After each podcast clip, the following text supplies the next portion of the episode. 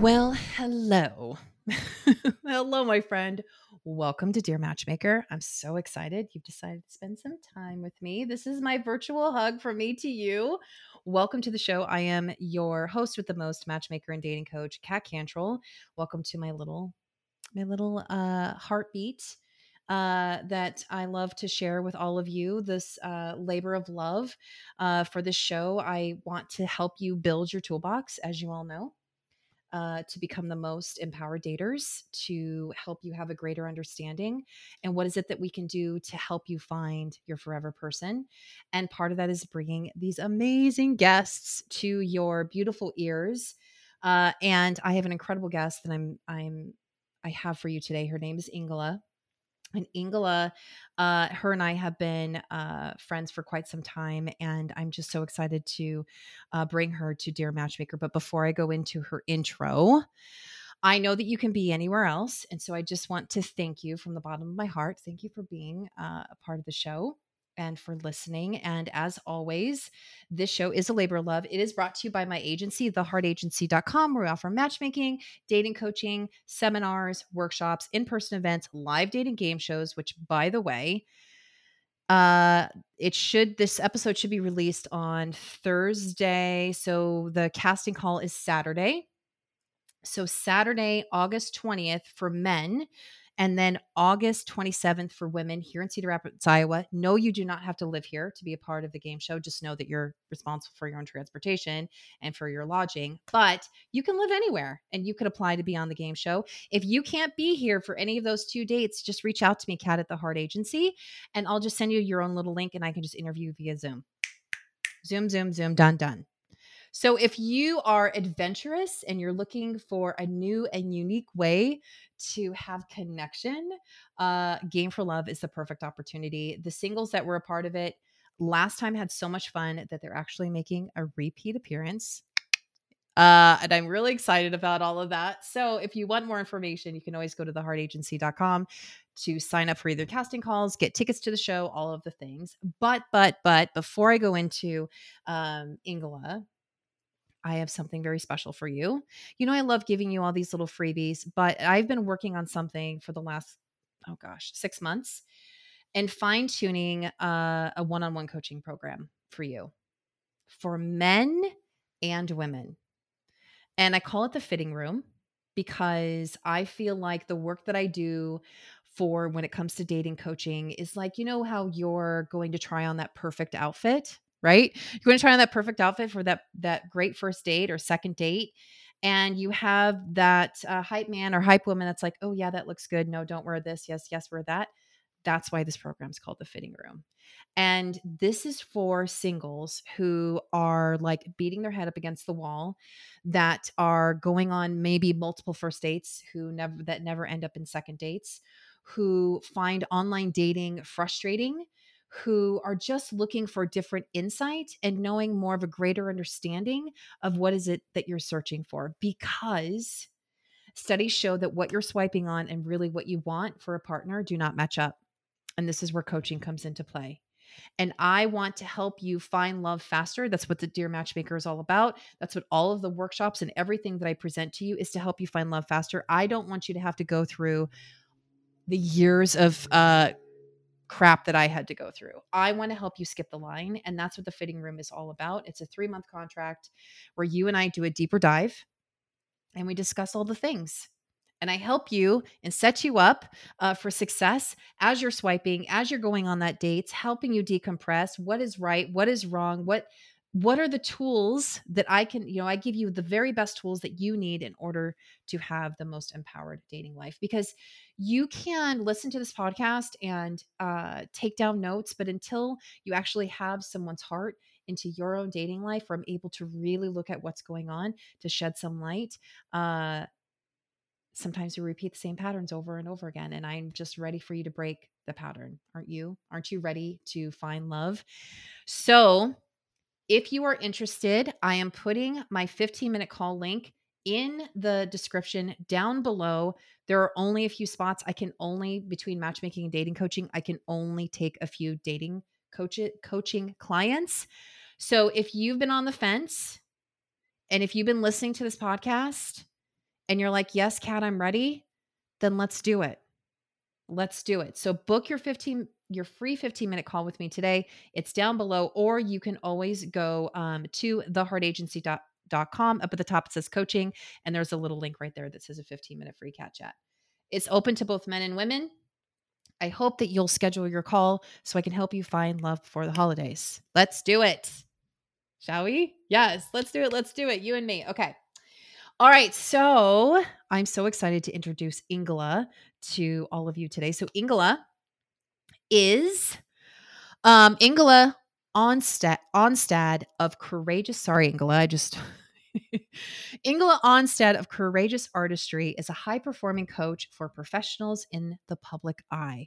She helps clients feel more confident and grounded in high-stress situations and draws from her background both as a professional performer and as a licensed therapist. And ladies and gentlemen, the the the topics that we cover for you today, I just I cannot wait. It really could be divided into three different episodes, but it's so good. So I hope that you're like sitting down, multitask for sure. What, you, you know, I know one of my clients, she's like, always cut the grass when I listen. Do the things, cut the grass, work out, cook dinner, drive in your car, whatever. This is going to be a great episode.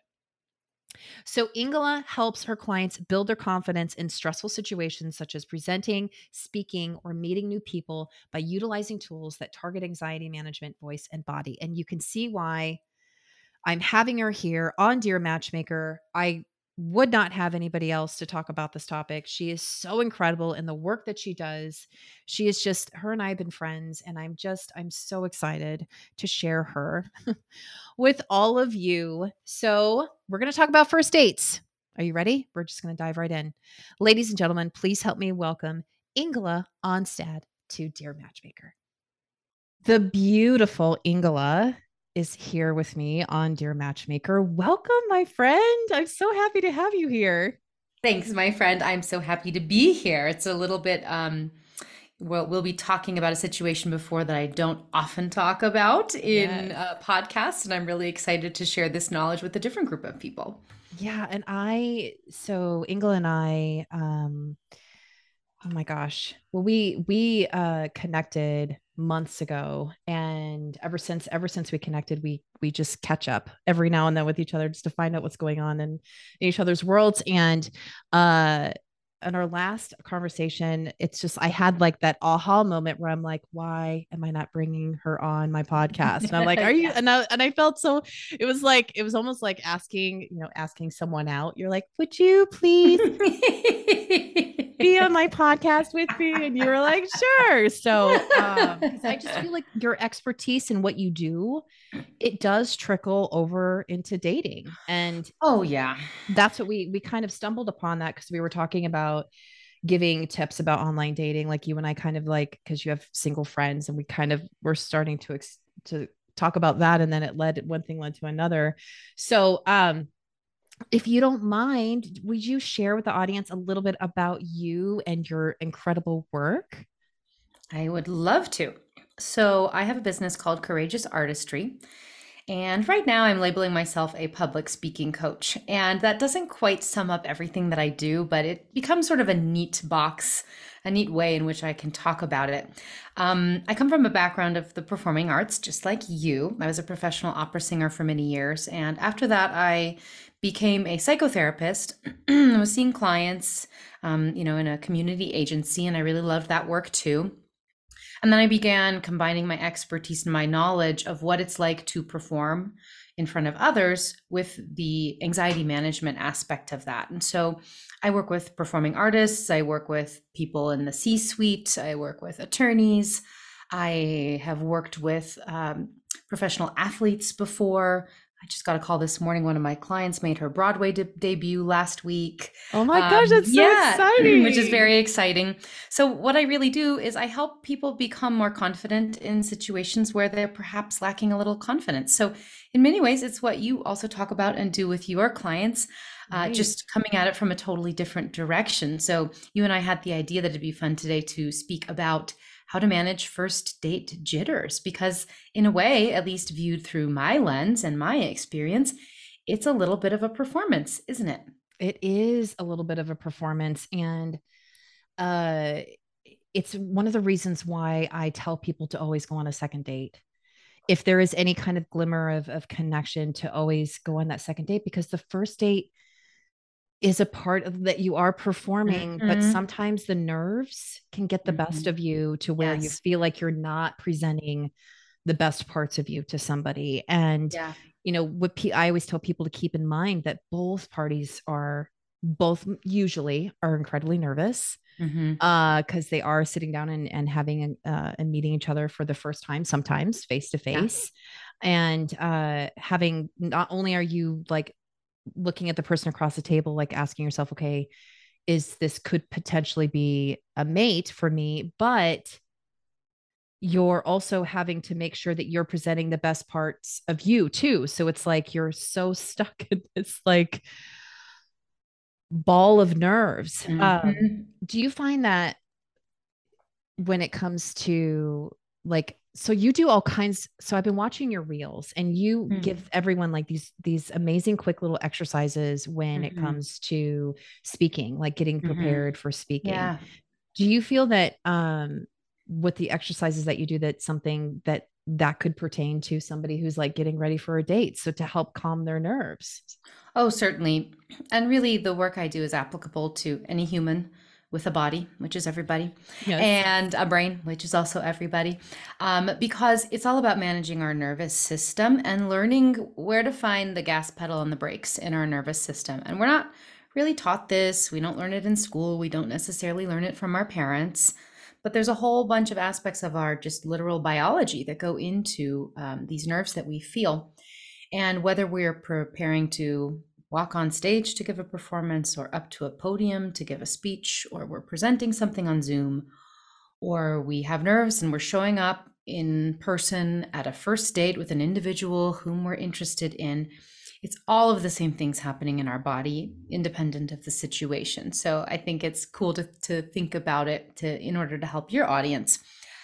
I think what we really have to take into consideration, um, first and foremost, and you can give me a little bit of feedback, uh, what you hear from your clients, but yeah. I think for most of us, when we go into a situation um, where there's something riding on it, right? Where we've invested time, money, energy, heart, et cetera, into wanting something to happen or preparing for it to happen, like folks are doing when they are on the apps and having conversations and going through all of that. We care, we're invested, right. We're there because we want something to work out for us. We're not sure if it's going to work.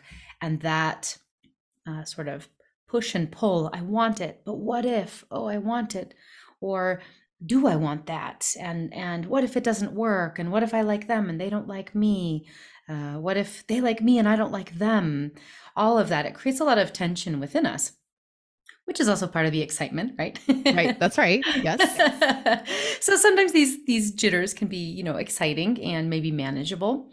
But I would guess, because I've heard you talk about this before, and you and I have talked about this before in our in-person conversations, um, that there are a lot of folks who maybe have invested already a lot of time with speaking with another individual via an app or via electronic or, you know, over the phone, whatever it is. Mm-hmm. So we've already been spending some time um, and we have made a personal investment in this situation. And my other guess would be that there you, you see with some of your clients that maybe they are delaying meeting the person in person a little bit too long. Right. That they need to take action more quickly, or that you're encouraging them to go on a date pretty soon after yes. connecting with an individual in order to talk, to see and see if we have chemistry, et cetera. I would right. guess that some, you know, a portion of your audience and a portion of your clients are delaying specifically because of the nerves. Yes. Right. It's whether we call it a lack of confidence or fear or jitters or nerves. Um, and some of them might not even be aware that they're doing this. So I think the first step, what I'm trying to say here, the first step for all of this is just awareness. Where am I at right now with this situation? Am I nervous and excited? Because we can be both, and they can sometimes feel very similar. Um, am I more anxious than excited? Am I getting really self-critical? What is, what are my thoughts saying to me? What is my body saying to me? Do I feel that uncomfortable pit in my stomach? Am I feeling that kind of sweaty, twitchy, clammy hands, butterflies in the tummy feeling? And just to check in with ourselves and know, where am I at? Mm-hmm. But try to do so without any judgment. Okay, so like I said, the first step would be just developing that awareness. And then with that awareness, we can kind of go into the second step, which is also developing compassion and understanding for ourselves. Not getting all hard on ourselves because we're feeling this way, but normalizing this aspect of our nervous system and reminding ourselves that feeling nervous or anxious about something that we care about is the most natural thing in the world. So there's nothing wrong with us for feeling this way. And also, it doesn't mean that something's not going to go well. Right. Right. Right. And then we can kind of get into the finer, um, you know, tools in the toolkit, but awareness and understanding and compassion, I think, are the overarching, um, that's sort of the container for the, the toolkit, and then the, the toolbox, if you will. And then inside right. that toolbox, we're going to pick different tools that we can use. One of the best tools I think that we can all use in any situation in life, dating, um, work situations, social situations, whatever it may be, is coming back to the breath. And a very quick and easy thing that we can employ is what's sometimes referred to as an extended exhale breath. So I could envision um, a client of yours using this, or somebody who is going on a first date using this when they are in whatever form of transportation they are in on their way to the date. So for me, I'd be driving in a car because I don't live in a community with a ton of good public transportation, right? So if it were me and I'm pretending I'm going on this first date, while I was in the car, maybe even while I'm getting ready, I would start paying close attention to what my breath is doing. And I would begin trying to extend my exhale by doing this, taking in a really easy inhale through my nose and then blowing or hissing out the exhale. So we either are going to blow it out like we're blowing through a teeny tiny straw, or we're going to hiss it out like a snake. Now, obviously, if you're alone, you can do the hissing. Nobody's going to hear you.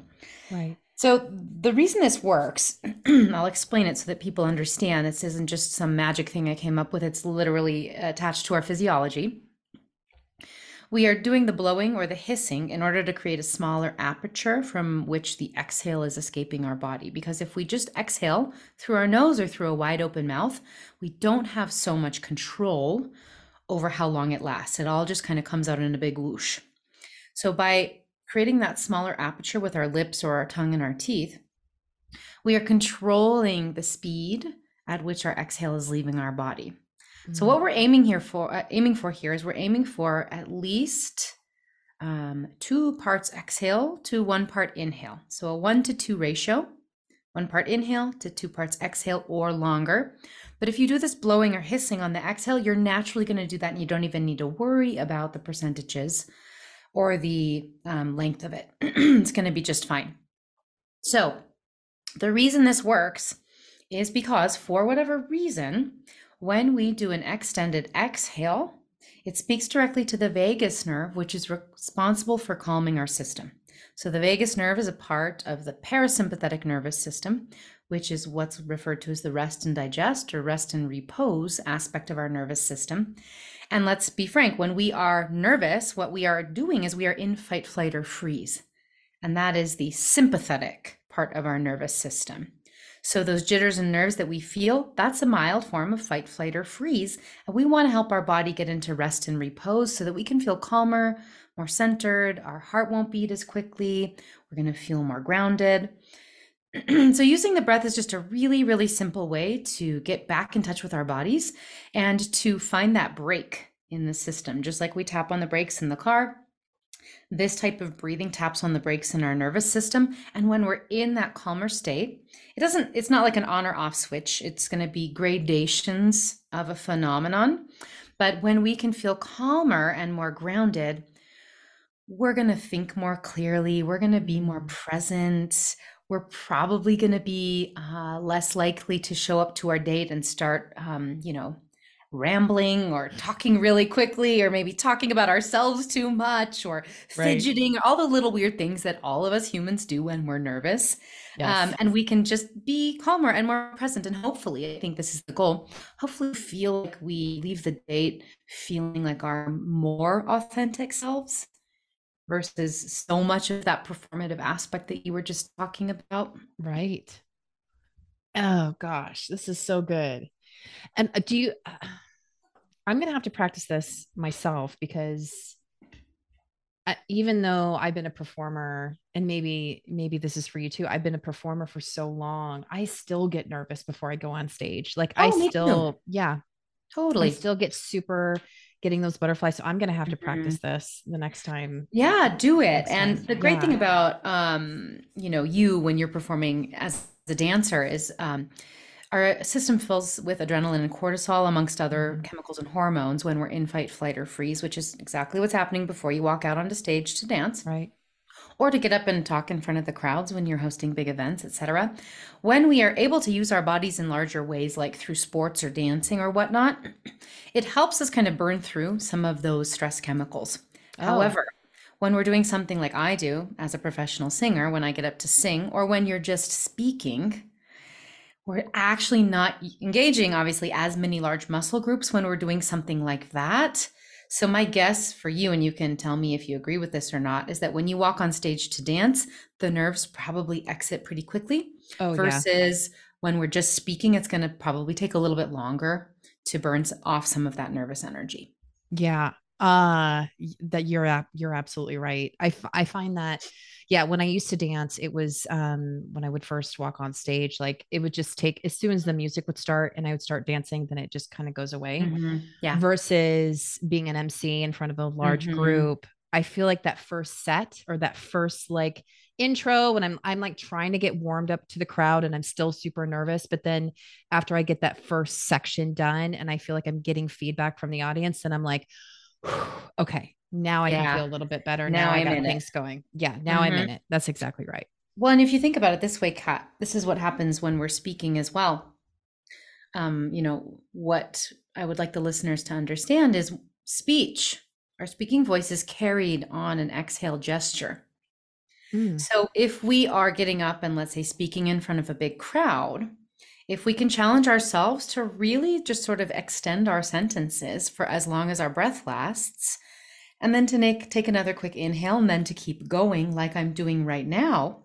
Right. Think about it. That's exactly like the ratio that I was talking about before, in the one to at least two. So that makes sense biologically what you're saying. Once you have spoken in these longer sentences for a minute, two minutes, three minutes, whatever it is, your body's naturally getting into that rhythm of quick inhale, longer exhale.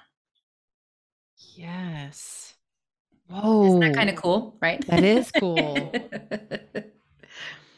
uh, that kind of blows my mind. And I think, I, you know, I didn't think about implementing like a, a breathing like routine before you go in for that first, you know, going for that first date. Like I've always told people, you know, wear the, you know, wear something that's your favorite, wear yeah. a favorite fragrance, um, you know, show up.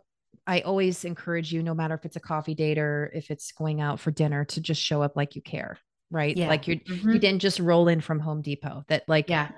show up. I love that.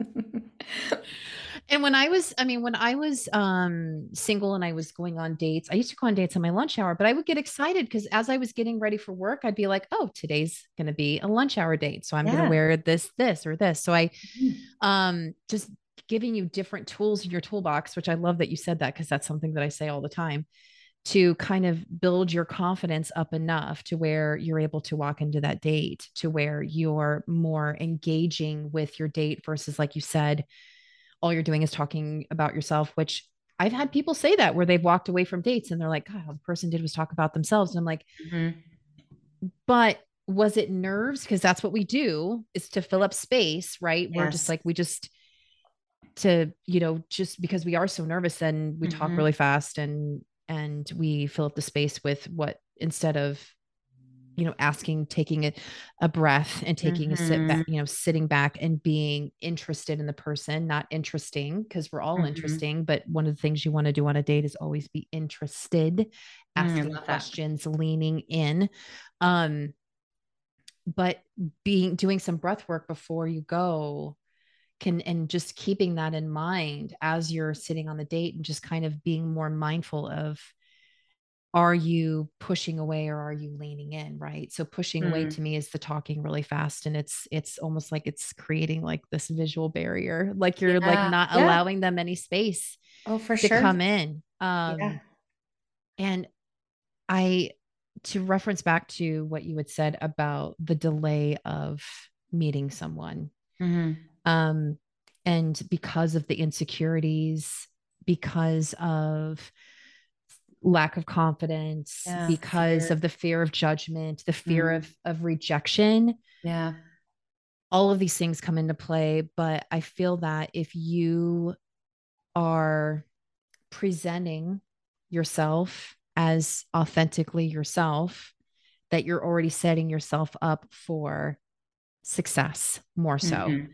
Versus I've had people that have uploaded old pictures. I've had people mm-hmm. who lie about their age. Mm-hmm. I've had people who lie about their location, their relationship status. Like all of these things do yeah. play a part. Oh, sure. In your nerves. Uh, yeah. It all comes back to fear. Yeah. Right. It all comes yes. back to fear. That's and I so think we, we're not always aware of that because um, it's so primal. It's almost like it's, you know, on this back burner and it doesn't, you know, show up at our door and announce itself, but right. the fear, the insecurity, that's all, you know, really based in, in these very primal feelings of rejection and judgment. Am I good enough? Right. Worthiness, all of these things. And, you know, this can also be influenced. And this would be another tip that I would like to share with your listeners. This yes. can also be highly influenced by the way we're speaking to ourselves. Oh, detail. I don't mean positive affirmations. I always like to give that disclaimer. Right. I will say positive affirmations will work for some people. Some folks who are maybe more on the optimistic and positive side, for them, positive affirmations might work great. Um, but I'd say for the remainder of the population, we have so much low quality self-talk. And I think when we feel like we're under a microscope, as we are when we're engaging on something like a dating app, where we feel like we are being picked apart. And what's all also really scary about it in a way, we can't even see the people who might theoretically be picking us apart. We can't even mm. see the faces, right. right? Whereas if we walk in a room to an event, yeah, some people might not like us, but at least we have the sort of visual and emotional feedback of other bodies and faces in the room that are providing us with real-time information. It can be painful in other ways, yet on something like app, you know, I, I work with clients on Zoom presentations. If they're presenting to a big group of people, like a client of mine had a pre- presentation for her company of twenty thousand people, but oh all gosh. online. But just the concept of even twenty thousand people staring at you is mind boggling. Right. When we can't see any of them, it's sometimes for our brain even more confusing. Because mm-hmm. our brain can go really wild imagining all of the bad things that could be coming our way. And to be truthful, that's really our brain's job, is to protect us and keep us alive. Right. So it likes to see possible dangers uh, lurking at every turn and corner because it's trying to protect us. Right. So, um, you know, for your clients who are struggling with feeling really vulnerable or fearing being, being visible, what I would suggest for them is to begin doing something like journaling and paying more attention. What is my internal self-talk? And I challenge my clients to come up with like their five to ten top hits, because once folks start writing these down, they find it's a lot of the same garbage over and over and over again. Our brain doesn't really get all that creative with the bad things it says to us about ourselves. Right. It's just kind of the same, same crap, different day. So once we can identify these on a piece of paper, they're right in front of us. We can see them black or white in on this paper. Um, we can no longer um, ignore them when they come up. We're going to then begin to start tuning in a little bit more and say, oh, there's that message that I like to repeat. Oh, there's that one. Oh. And once again, sort of back to that original step I mentioned of just developing awareness. Here we're developing awareness to our cognitive uh, system versus our physical. Um, and then once we do that, we can begin working to transform that self-talk into something kinder and more helpful. I'd say a lot of our self-talk is very hurtful, very negative, very critical, things that we would never say to any loved one or person right. we cared about. And we will turn around and just say the absolute worst stuff to ourselves. So rather than just try to veer into positive affirmations, what I like to work on with clients is to Help them create a type of thought that is going to be realistic, yet more kind and helpful. Maybe um, like the type of way we would speak to a child who was struggling. Let's say we had a kid who didn't know how to read. We wouldn't just tell them to say to themselves, "I'm the best reader in the world." Right. Because that's not helpful. They know they can't read. There's no hiding that fact.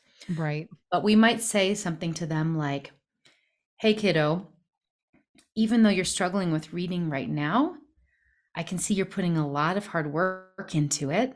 And I know with you really working on it and putting time into it and getting support, you're going to get better and better all the time." Mm. Right? So we are going to just recognize that there might be aspects of ourselves, or I think appearance is probably a big one that comes up for folks. Yes. Um, that you are working with. There might be, so let's focus on that right now. There might be aspects of our appearance that we're not fans of. Right. And that's okay. But if we are going to speak to ourselves and call ourselves terrible names because of it, this is not going to lead to us being more confident. And also research shows it, it doesn't actually lead to us, us making lasting changes. Like let's say somebody wants to drop the quintessential, I don't know, whatever pounds, you know, whatever, whatever B S Insert we like whatever. to come up with, right? Insert whatever B S our brain likes to tell us. Um, you know, to... to tell ourselves, oh, you're just, you're so ugly and disgusting and you need to lose weight, it's so gross, is actually not particularly motivating for us. Right. But if we tell ourselves something like, I know you're not, I'm not, I know I'm not quite happy with where I am right now, but here's what I do like about my appearance. Yes. And even if we started something like, wow, I have a great left eyebrow. If it's as small as that, right, we got to start with something and say, ah, here's what I do like about myself. Yes. Um, Or, or yeah, to just, just find these ways in which we can just be realistic yet helpful and kind, um, so that we are constantly improving the quality of our self-talk. It makes us, I think, overall more compassionate individuals to other folks as well. Yes. Um, but compassion begins, you know, with myself. If I can be loving and kind to myself, I'm much more likely to be able to be loving and kind to someone else. And uh, compassion is one of the key components of having a successful relationship, honestly. Oh, heck yeah. In, and you have to learn compassion. Just like you said, it's, it's something you have to show for yourself, and it's something you, it's imperative to show towards others. And which mm-hmm. is something that I, I feel like I try to teach is, you know, we're, it's so easy to point the fingers at the person at the other side of the table, but we really don't know their journey, their own story, what's brought them mm-hmm. to that point. So even just showing compassion right off the bat for somebody else, um, and, you know, understanding that they're trying to do their best and you're trying to do their, do your best. Um, it's interesting you bring this up, Ingela, because when, um, when I used to coach women on self-love and, and women empowerment, and part of, you know, was a lot of, a lot of these women coming to me and saying, I hate my body, right? So I hate my body, or I need to lose this amount of pounds before I love my body, or, um, something along those lines. And I had developed this program, which I called Secret Wardrobe, which was literally taking the clothes out of your closet, getting rid of the clothes out of your closet that don't fit you anymore, and taking them through this process. And one of the, one of the, one of the key components to that, to that program was, you don't have to love all of your body today. Cause it's a lot easier to say, well, just, it's like, I don't love myself. Well, just love yourself. Like, yeah, like, right. Oh yeah. As if it were that easy. And it's not, it's like, oh, you're depressed. Well, don't be depressed anymore. It's like, it's yeah. not, it's, these things aren't a switch. Mm-mm. But I used to tell them the same thing, where I was like, okay, so you may not love your body, but tell me your most favorite asset. Mm-hmm. Cause you don't have to love all of it, yeah. but most likely there's something on your body that you love, mm-hmm. and then dress to showcase that asset. Mm-hmm. Yeah. Yes. And by focusing on that one part, it will start to change your perception of your body, because you'll start to love it. You may not love all of it, but by mm-hmm. just starting this little loving and dressing to where you feel like a million bucks because you're showcasing, showcasing this asset, mm-hmm. then your perception of your body and your attitude towards your body changes. So yeah, certainly. I love it. Yeah. And it's the same with any other characteristic, whether physical or mental or emotional. Right. Um, yeah. And you're right. It's not as easy as just saying, oh, well, just, you should just love yourself. You're amazing. What are you talking about? That never works for any of us. It might feel good for a half a second, right? It, it just, it's, it's not lasting change. So we right. want to have a growth mindset versus a fixed mindset when it comes yes. to things like this. It's okay if you feel really, really nervous at first to dates. But rather than give yourself some messaging like, oh, I just, I suck at first dates. I'm always so nervous and I feel like I make a fool of myself, or I'm just so, I get so weird. I feel so awkward. And then I judge myself afterwards. You could also just say, whether internally or out loud to yourself, you, it's okay that you get nervous on first dates. It's normal to be nervous in new situations or with things we care about. But with time, you're likely going to feel more and more comfortable with this. Yes. We're just, we're opening that door of, you are capable of growth. You are capable of change. It's not all going to happen today or tomorrow, but if right. you put a little bit of attention into it, maybe you even just do a little bit of breathing on the way to the date, or maybe during the date, you remind yourself to kind of feel your body in the chair that you're sitting in. For example, right? You're sitting in a coffee shop and you're feeling really nervous talking to this person. Ask yourself a question. Can I feel my sit bones or my thighs on this chair? Can I feel the sensation of the chair underneath my thighs? Can I feel my feet inside my shoes, or can I feel my feet on the ground? This is just a split second awareness exercise. But by doing that, we get out of our thinking, thinking, thinking, thinking, frantic brain, and we tap down into the body mm. and we just become slightly more embodied in that moment. And we all know, just from a sort of felt sense, when we are around someone who seems more calm and grounded in themselves, we just, we pick, we pick that up, right? It's like our right. sensors pick that up. And generally speaking, well, okay, this is another interesting thing. All of us humans have an aspect of our nervous system called mirror neurons, which means when we're sitting across from a person who's either really hyped up or really angry or really sad, we tend to mirror that. Right. So let's say our date is really nervous and we can tell they're really nervous. We are going to feel probably more nervous. Right. So if we can then tap into our nervous system by using the breathing or using some awareness, we can bring ourselves down a couple notches, and hopefully we don't, you know, we're not fully in control of this. Hopefully the other person can then also come down a few notches. Yeah. You can help them put and put them at ease. Yeah. And, uh, it's interesting because you, yeah, the, the mirroring neurons, they, um, this goes for when people for connection, like that's how people can connect, is by you, you will feel more of a connection with someone. If they're mirroring you, you'll mm-hmm. feel more of a connection with them than somebody who doesn't. And it's, It's interesting because when I do these speed dating events, like I mm-hmm. can tell who's really good at mirroring, mirror, yeah. mirroring, uh-huh. because they have, they have most of the matches. Like there'll be two or three people at my speed dating events that get matched, or like that everybody is romantically interested in them. That's amazing. So I call them like super connectors. Like they're really good at reading. They're really good mm-hmm. at mirroring. Like they're really good at, at leaning in and being yeah. interested. And like, mm-hmm. and sometimes, you know, um, these same people can have chemistry with multiple people because they're just really good at that. They're not, they don't have maybe the nerves that everyone else does when it comes to a first date. Yeah. Or they've developed a, a skill set. Yeah. They've right. developed a skill set, or, um, yeah, they, or they were, you know, just grew up in an environment that, that modeled that for them. Yeah. And isn't that interesting? It kind of, it shows us too that so much of it, like you said, it's not about appearing interesting. It's about being interested. Right. And I think that we can also only really do that. We can only truly be interested in another person when we are not so caught up in our nervous cycles in our head that we're constantly going, what should I say next? How could I be funny and engaging? What could I tell them about myself to impress them? Yes. But when we can be present, when we can hold some eye contact, when our bodies can be at ease. And the cool thing about this is that it doesn't have to be one hundred percent at first. You could try to find a position in which your body feels more at ease, even if you don't particularly feel at ease inside yourself. Mm-hmm. But if you put your body in a position that a person's body would be in if they were more at ease, mm. generally speaking, these are more open postures. We are not hunching over, we are not crossing our arms, we are not shrinking down, but we're keeping our bodies nice and open.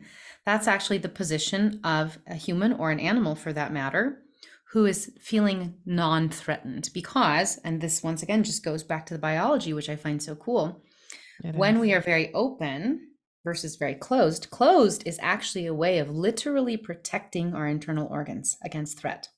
Mm. So when we are having very closed off body language, it is signaling to the other person that we somehow feel threatened or afraid.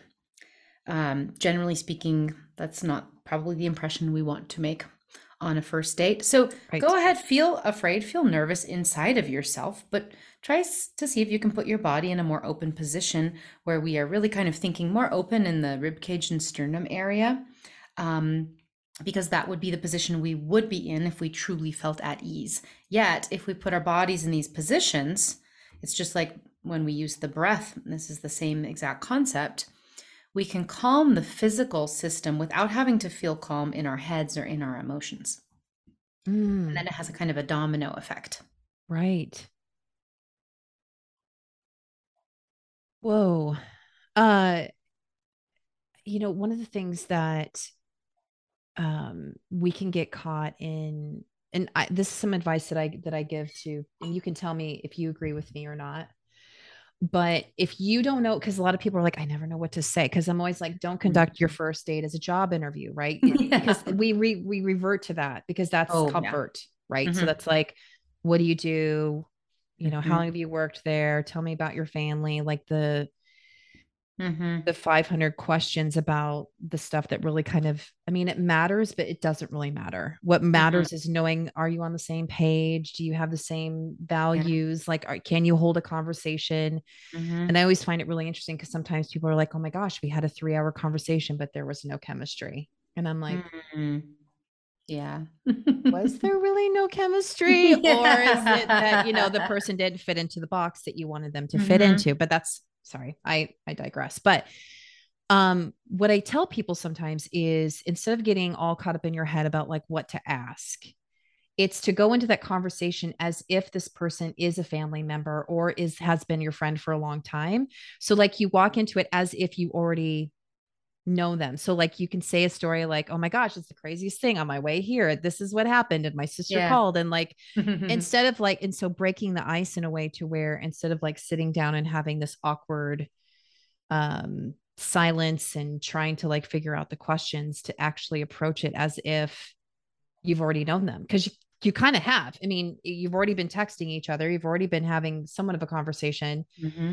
Um, but to go into it with a more, to put it, putting it and not having so much pressure necessarily on asking the right questions, but just going in and just like telling a story or just like being yeah. yourself. Yeah. I like that because I think what this speaks to, Kat, is, is likely kind of, you know, piggybacking on the same concept I was just talking about. Yeah. It's a little bit of the fake it till you make it, or yes, exactly. fake it till you become it, which I kind of like better. Yes. To, um, we get so hyper focused on content. So whether I'm working with like a public speaker, preparing a speech, or we're talking about it for people dating, mm-hmm. we get so focused on what's the right thing to say. What's the right, right way to respond? What are the right words to use? What's the right way to ask this question? And we hyper focus on the content. And what I think is really important for your listeners to know is that some studies show that the content of what we're saying is only about seven to ten percent of what's actually landing with the person across from us. Yes. Because I read that as well. They, right? What else are they taking in? Well, primarily our face, body, and voice, yeah. not our words. The words are a very small percentage. They're taking in, you know, of course, how we look and assessing that. We all do that. No harm. It's just part of the process. Right. But we're paying attention to how people move. We're paying attention to how their voice sounds, how quickly they're speaking, uh, what inflection they have in their voices, the actual quality of their voice. Is it a higher voice, a lower voice? Is it scratchy? Is it clear? Um, and we're making, uh, we're taking in information based on all of these factors. What is their face communicating? Is somehow what they are saying, but the um, disconnected, or is there a is there a disconnect between words they are saying, but how their body appears? Or are they trying to act like they're very cool and um, relaxed, yet their body is giving away a lot of nerves? Um, and we're we're reading all of this information. So yeah, I think this is maybe speaking to the power of visualization. There are so many cool studies out there that show that if we sit down to visualize a thing successfully, it significantly contributes to our success rates when we actually do the thing. They've even done this in studies. I find this so fascinating, where one group was literally building a bicep muscle with a weight, and the other group was visualizing building a bicep muscle, no weight, no movement. And then when they tested the subjects in both groups at the end of the experiment, the group that had only visualized, let me be clear, they were literally sitting still, just thinking that they were lifting a weight, had almost as much muscle growth as the folks who lifted the weight. Does that not blow your mind? That do- really? Right? I, um, well, I heard of a similar study that was done with piano, learning how to play. Mm-hmm. That's exactly the same. Yep. That's the next study I like to quote. Same with yeah. piano. It's going to be the same. All sorts of uh, sports figures use visualization. This is what's taught in sports psychology. And in my work with a lot of my performing artists, or my, my folks who are doing more performative activities like public speaking, I'm constantly talking about visualization. In fact, I, I told you before the call aired that I have um, a client who recently debuted on Broadway, and I spoke to her this morning, and it's been a whirlwind because uh, of circumstances. She was, she got the call that she was in the show, and she went on stage two days later. So imagine the nerves that come along with this, even if you've yeah. been training to do this for a very long time. And I said, I want you not to be singing constantly in your time off and preparing. I want you to be visualizing having everything go well. Because if we think about it this way, this is also, I find this so fascinating. We are actually always visualizing. Sometimes we call it future tripping. We also yeah. call this worrying. When we are worrying or future tripping, we are not in the present moment as it stands right now. We are envisioning all the what ifs and all the bad things that could happen in the future. Right. That is a form of visualization, my friends. It's just visualizing a lot of negative outcomes, actually. Right. Right. So we can, our brain is fantastic at visualizing, but if we can direct it a little bit more and say, hey, brain, you're really cool and you have all this power to visualize all this stuff into the future and you're doing it all the time.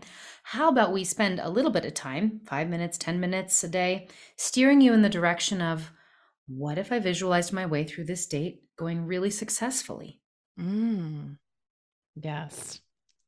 Maybe I'm driving in the car and I'm thinking of how I want to feel during this date, how I want to come off to the other person, how I want to feel in my body, in my emotions, how I want to feel in my thoughts, in my brain. And, you know, obviously this is best case scenario, but the more we use this amazing capability of our brain, I think the more we can be successful at many, many things in life, including dating. Right. And instead of, I, um, the visual piece, and then also the speaking piece as well, where, you know, I always have the saying that the words that we speak become the house that we live in, because we listen mm, to I ourselves. Like yes.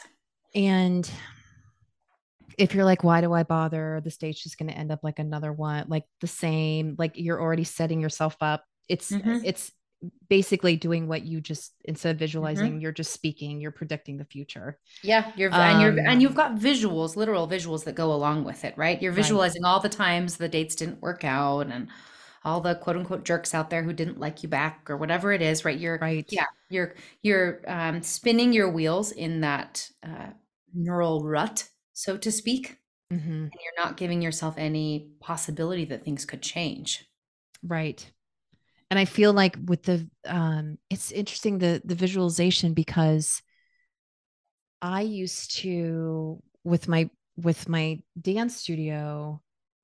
So I was run, I ran my dance studio at night and I would work corporate during the day, and I did all the choreography for the studio. I never physically moved my body to choreograph. I would choreograph in my head as I would drive mm-hmm. to and from work. Just by listening to the music, I would envision myself mm-hmm. moving around. And then when I would get to the studio, I would just go, okay, what was I thinking? And I would put those movements together and boom, I was done. Yeah. Yep. Like that's the power of just being able just to think and being like, okay, Certainly. this is, this is what it's going to look like. And it ended up being, it ended up looking that way. So yeah. Yeah. Yeah. And I would suggest for your clients and, and the listeners to even visualize, how do I want to feel when I'm driving over in my car or in the subway yes. on the way over, or how do I want to feel in my body, in my emotions, as I'm walking into the cafe, as I'm walking into the restaurant, yes. how do I want to feel afterwards? Which is when many of us go into that shame spiral and, and self-judgment spiral of, oh, was that the wrong thing to say? Oh, was I weird here? Oh, what were they thinking when, et cetera. Mm-hmm. Yeah, the, the brain is so amazing, and it's really, it's our friend, and it's trying to keep us alive. But, you know, part of our survival instincts are being able to predict dangers that may come towards us so that we can be ready. And, you know, we, we don't live in the, in a world anymore, at least those of us listening to this podcast, where we're literally being chased by lions and tigers and bears. So, you know, first dates are the new lions and tigers and bears, right? Being on the apps are the new lions, tigers, and bears. Right. Um, yeah, I, that's what I do with my clients, my one-on-one clients. When they hire me, uh, I have them sit down and write out, what does love feel like mm, to them? I love that. Yeah. Instead of being like, this is what the way it is, and this is what's supposed to be. And I'm like, da, da, da, da, da, da. Mm-hmm. Let's anchor back to what What does it feel like to you to be loved? And sometimes people have never really experienced what that is. And then that becomes yeah. a whole nother discovery part of, of, you know, the work. But yeah, I think focusing on the feeling and anchoring that feeling into your body can help a lot too. Yeah. Yeah. I, I love that. I love that for your clients. Yeah. Way to go, you.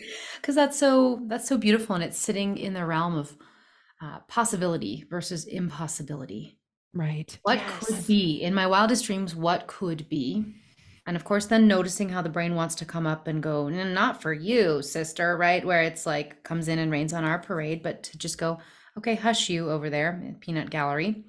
What if I could just imagine that this could go well and that I could feel this way? Yes. Um, heck, in all things in life, right? Not just dating, right. whether That's it's right. in our careers, our personal lives, with our health, whatever it may be.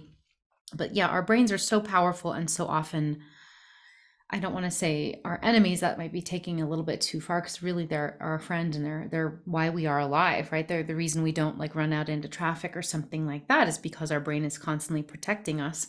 Um, But yeah, especially in today's world, it's easy to become sort of overprotected, because we barely have to leave our houses for anything anymore, right? Right. If we don't want to.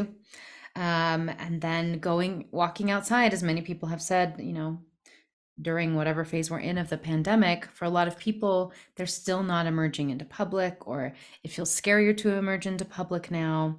So yeah, we, we need some skills, I guess, is my kind of, you know, tip that I give everybody. Don't, we can't just assume that we're supposed to feel good. We might need to develop some skills to help support ourselves in right. these courageous ventures that we are undertaking, whether dating, speaking, performing.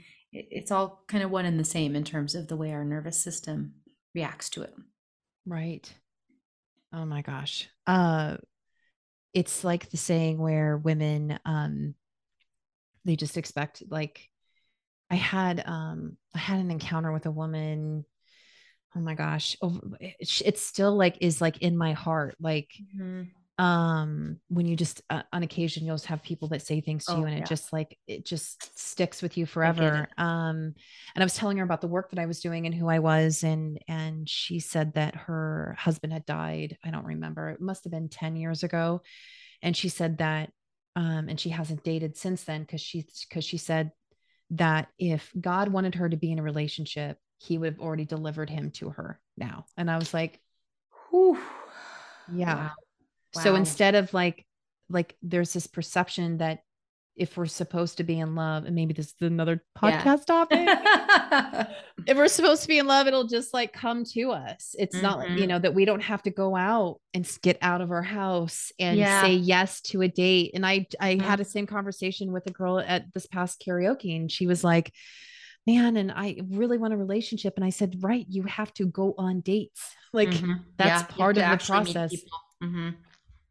It's not the yeah. U P S guy, and all of a sudden he's going to drop his package. Right. Good one. I love it. And then that's it. The two yeah. fall in love, you know, mm-hmm. um, you have to put forth the effort. You have yeah. to. And, you know, we're living in a time and of just more and more anxiety and depression and other mental health issues. And we see it yes. in our younger generations, and we see it in the amounts of folks who are being diagnosed. And I think we are in a very sort of defensive and scared and overwhelmed state by and large in society. And there are many reasons why that is so. And I, I don't, I'm not blaming anybody for feeling that way. Um, on the contrary, I want to just normalize that and say, yes, this is, this is a courageous act that you're doing. Yes. But uh, do you really want to get to the end of your life and look back and say, wow, I'm so glad that I never took any risks and never tried anything new? Right. No, I don't think so. I, you know, in fact, there's whole books that have been written about it. There's a great book called Five Last Regrets of the Dying, but written mm. by a hospice nurse. Oh my gosh. Right. And it's, it has a lot to do with people's just overarching wishes for their lives. And I, I don't mean, mean for this to sound morbid, but I think it's helpful to sometimes contextualize it and say, we've got one hundred percent this one life to live as far as we know. Right. And how do we want to live it? Um, I, for one, and this is my choice, and your choice can be another choice, but I, for one, don't want to let my life pass me by without having tried some things and risked some things, because I don't regret any of the things that I've tried and failed at. Right. And I don't think most of us do. Um, and also, I think there's this sort of um, underlying assumption that we make if we're feeling vulnerable, if we're feeling fragile, if we're feeling insecure, by not engaging in new things, we are A, not able to break patterns that we're in. Right. And those patterns can sometimes be destructive and be holding us back. We're also not engaging with the world. We're also not giving ourselves the chance to fall on our behinds and learn how to pick ourselves back up again. Right. Right. Likely when you are in the dating world, you will get rejected. Yes. Is that pretty fair to say in your yes. experience? one hundred percent. Right. You, mm-hmm. There's probably no person out there who goes, every date they go on is a screaming success and everybody wants to be their partner. Right. We are not for everybody, nor do we want to be. Right. Right. I don't like the same foods as you like, for example. I mean, I don't know, but I'm assuming, right? We have different favorite foods. We have different favorite kinds of music. We have different ways we want to dress and decorate our houses and all of the things. And that is good that way, if we all liked the same stuff. So that means that we're taking a risk of not being liked or not, you know, not connecting with, with that person and having to face the rejection or whatnot. But guess what? If we do that and we learn how to shepherd ourselves through that process, we develop new skills and tools, and we develop, I believe, more resilience. Yes. And if you really feel like, gosh, I can't, and I, I'm not resilient enough and I can't handle it, that might be a sign that you need to talk to a professional. Yes. That might be a sign that there are some unresolved issues from some point in your past or many points in your past, um, because humans do not thrive in isolation. They just don't. Babies don't thrive in isolation. It literally will kill us.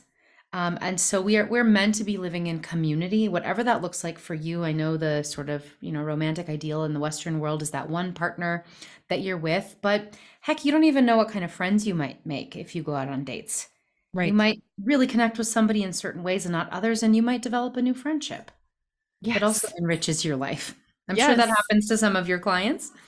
Yeah, it's um, especially uh, in in-person events, I, that's one of the things, the disclaimers I always say, where I'm like, this is all about connection, whether yeah. you're going to make a friend, whether you're going to make a boyfriend or girlfriend or a romantic mm-hmm. connection or a platonic, it doesn't matter. You're, this is all just about connection yeah. and about, and about being around other people and meeting new people. And when you, when you take away that pressure, like, oh, I'm, I'm here to find yeah. uh, my one and only, and just mm-hmm. being in the moment and just being like, I, that's and that's the advice that I give to people when they go on a first date, where I'm just like, just go have fun. You're yeah. going to meet someone new. Like mm-hmm. no matter what comes of it, you're going to meet somebody new who's exciting mm-hmm. that you're interested in. And if mm-hmm. it doesn't work, it doesn't work. It's okay. You're just that one step closer to yeah. finding that person who is going to work for you. Right. And P S yeah. you and I, I know both do a lot of networking for yeah. our businesses, right? We yes. go to events. Now, this is a long-term investment. I view it as right. I'm planting seeds for my business. Yes. And then I come back and I water them and I make sure they have sunshine. And it's not my responsibility to actually get in there and like make this little seedling sprout. Right. That's just a process that's going to take care of itself or not, right? Some of my seeds will sprout and others won't, and that's okay. Yes. But every person I make, every interaction I have, I don't know who those people know. So sometimes right. it's not even the people we're meeting, but it's the people that they know, right? You don't know if, um, I was just at an event this weekend and a friend of mine was there and she introduced me to her other friend. And I said, oh, how did you guys meet? And she said, oh, we met on Bumble and we went on a couple dates. And then we just realized that we were like meant to be friends. And now they hang out all the time. And I just thought of this guy as her friend so-and-so. And I didn't realize that it originally it had like a, been an attempt at a romantic thing and it just wasn't yeah. a connection. But you know, here she was bringing him to this event because they're buddies now. Oh my gosh. Yeah. You never know. Yeah. And I, I think, uh, it's, it's, it's, that's the advice I always give people too. It's not necessarily in who you're meeting. It might be in who they know. And so mm-hmm. by denying yourself an opportunity for connection with other people is really denying yourself an opportunity for love. And it's not just the romantic love. It's just the love uh, that we have for each other as individuals and people. And just, yeah. we all, like you said, we're not meant to be in isolation. And I feel like sometimes uh, singles will come to me and they'll be like, I don't need a relationship. I'm like, it's okay to yeah. want and need a relationship. Yeah. Actually, you do need relationships in your life. You so, do. you know, you it's, it's okay yeah. to be happy being independent and single, yeah. but, but right. It's, it's, uh, it is, it's so, it's so tricky. We, I think we oftentimes view ourselves as failing at something if we're not yeah. in the standard idea of what society has told us that love should look like. Right. And really it looks that way for very few people. It's, you know, it's a journey with, with hills and valleys that all of us go through. Yes. Um, and I love that idea. And I feel like there's an opportunity for some change in self-talk there, right? If you're driving to your date and you're maybe paying attention to your breathing, you could out loud remind yourself, I'm doing this to make new connections. That's right. I don't know what could come from them. Yes. Um, there's a client of mine, her and I have been working on that too, where it's in, instead of putting an agenda, like, oh, I'm, I'm here for romance. So just being like, I'm here to make connections and that's it. Yes. Yes. yes. And that becomes like her, that's like her reminder. Mantra. And her, like, mm-hmm. Mm-hmm.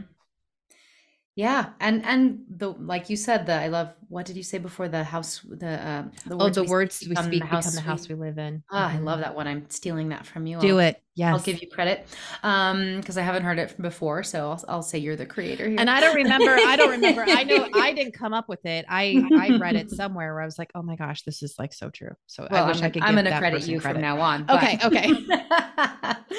But right. So when we can just, when it's true, the way we speak to ourselves consistently becomes who we are and what we believe. Beliefs, right. One way of thinking about what we believe is beliefs are just thoughts that we've practiced over and over and over again. Right. Yes. They aren't so like magically true. inserted into our being, you know, they, they are things that either people have been saying a lot around us, right? If we grow up right. with negative messaging, which, hey, who didn't in the world in some way, shape, or form? Right. What society says, what culture says, religion, all of these different factors that influence us, um, family of origin, but we do have the power to change them. And uh, that I find is the most fun thing, because if we can put ourselves in a stance of empowerment, hey, I might not be happy with where I am now, but I can change.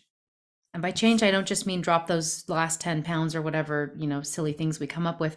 I can, I can become kinder to myself. I can become more loving to myself. Yes. And I don't know what, what is sexier than that? Like to meet somebody right. who's really like kind to themselves and, and tolerant of their own imperfections on, you know, in, the, in these crazy human bodies and lives. Um, that's a pretty attractive characteristic. Agreed. Agreed. For my money. Yeah. And I, uh, I think that there's something to be said too about, yeah, there's, um, there's so many things I want to say.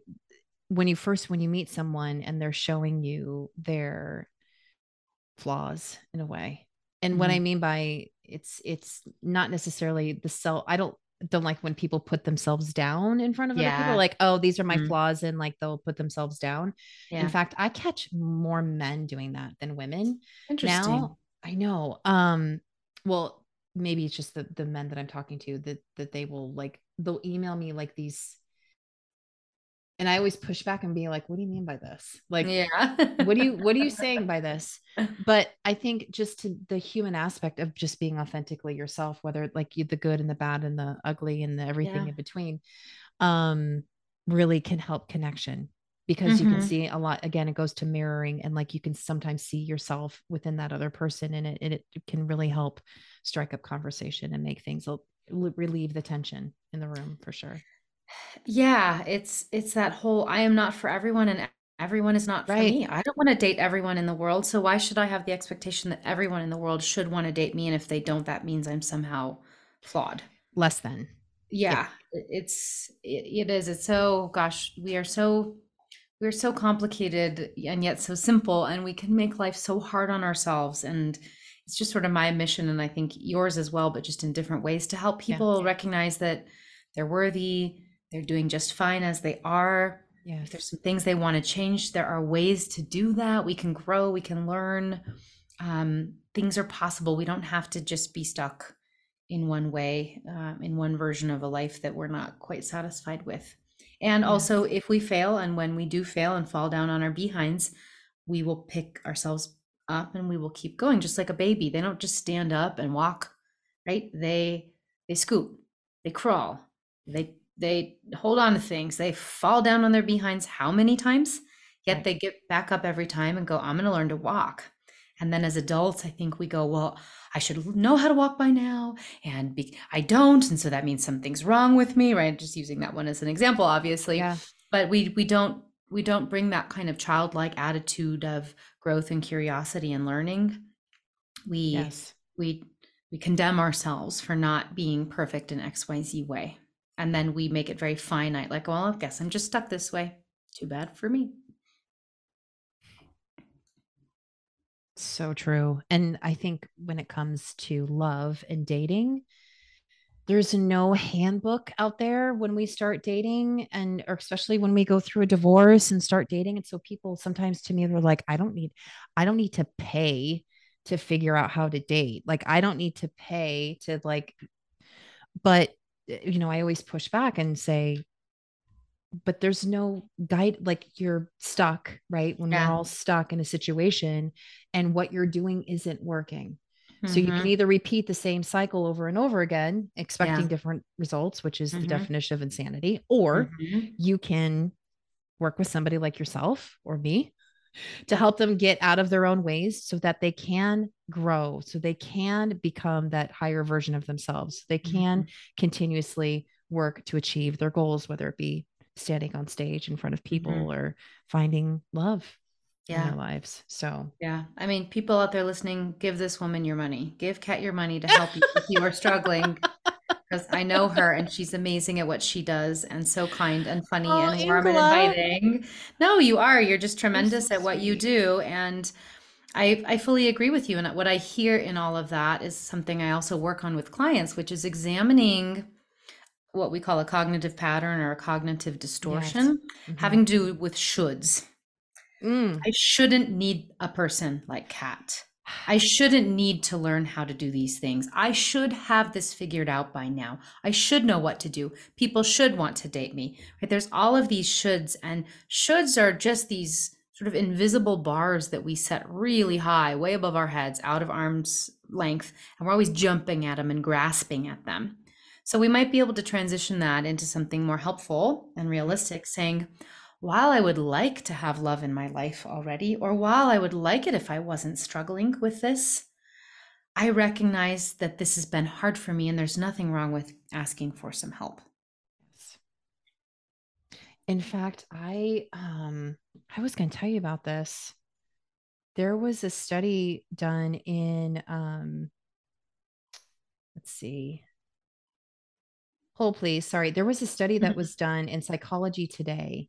Mm-hmm. That um, said that there um, that dating apps and a drastically changing relationship landscape is the rise of lonely single men. Mm, that more and more men are becoming. It's it's difficult for them to find connection because of all mm-hmm. of these things, and I think that men even more so are the, they're the shouldas more so than yeah. probably the women are, where they're like, well, I mm-hmm. should have, you know. This is how my life should be at this point. And yeah, all these little like, yeah. So it's, um, I'll have to forward it to you. You might find that interesting. Yeah, no, that's very interesting. I mean, it kind of confirms, you know, my, my general impression of when I listen to friends who are, are dating and using the apps, that there's a lot more that women have sometimes an easier time, um, you know, being approached, et cetera. And, yes. and yeah, and, and, you know, it, of course, and this would probably be a whole other podcast too, but it says a lot about what our society expects out of women and what ex- it expects out of men, and what our right. society expects out of women. And also, I think, you know, having to do with a lot of our biological wiring, is we are the sharers of information. Little girls do face-to-face play. Little boys do side-by-side play. So there's sort of less opportunity for men to develop the really deep connections. And I'm speaking in a really broad, very yes. overgeneralizing strokes right, right now. Yes. Um, because uh, my husband is not like that. And, you know, I know many men that are not like that. Right. Um, but yeah, there's, it, it's sad for me to think of these folks out there feeling like, well, this is, you know, I just, I can't figure this out, and I should, and being afraid to reach out and maybe even try to build other relationships, building friendships. Yes. Right? Building work colleague relationships. It's just a terrible tragedy that there are eight billion of us on this planet, and that people still feel lonely. I know. I know. Breaks my heart, actually. Yeah. Yeah. Mine yeah. too.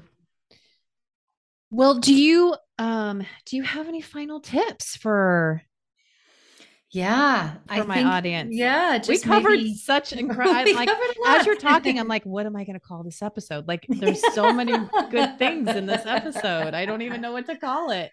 Yeah. I don't know. I'll maybe I can help you brainstorm a title later, yeah. but, um, I think, you know, develop your awareness of your own experience, mm-hmm.